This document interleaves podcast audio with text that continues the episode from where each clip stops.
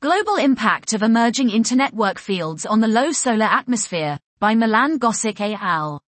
Small scale, newly emerging internetwork, in, magnetic fields are considered a viable source of energy and mass for the solar chromosphere and possibly the corona. Multiple studies show that single events of flux emergence can indeed locally heat the low solar atmosphere through interactions of the upward propagating magnetic loops and the pre-existing ambient field lines. However, the global impact of the newly emerging in fields on the solar atmosphere is still unknown. In this letter we study the spatio-temporal evolution of in-bipolar flux features and analyze their impact on the energetics and dynamics of the quiet sun, QS, atmosphere.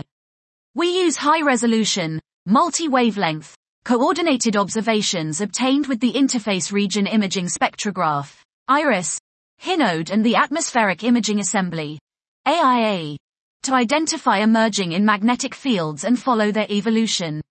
Our observational results suggest that only the largest in bipoles are capable of heating locally the low solar atmosphere, while the global contribution of these bipoles appears to be marginal. However, the total number of bipoles detected and their impact estimated in this work is limited by the sensitivity level, spatial resolution, and duration of our observations. To detect smaller and weaker in fields that would maintain the basal flux, and examine their contribution to the chromospheric heating, we will need higher resolution, higher sensitivity and longer time series obtained with current and next generation ground and space-based telescopes. Dot. This was Global Impact of Emerging Internetwork Fields on the Low Solar Atmosphere by Milan Gosic et al.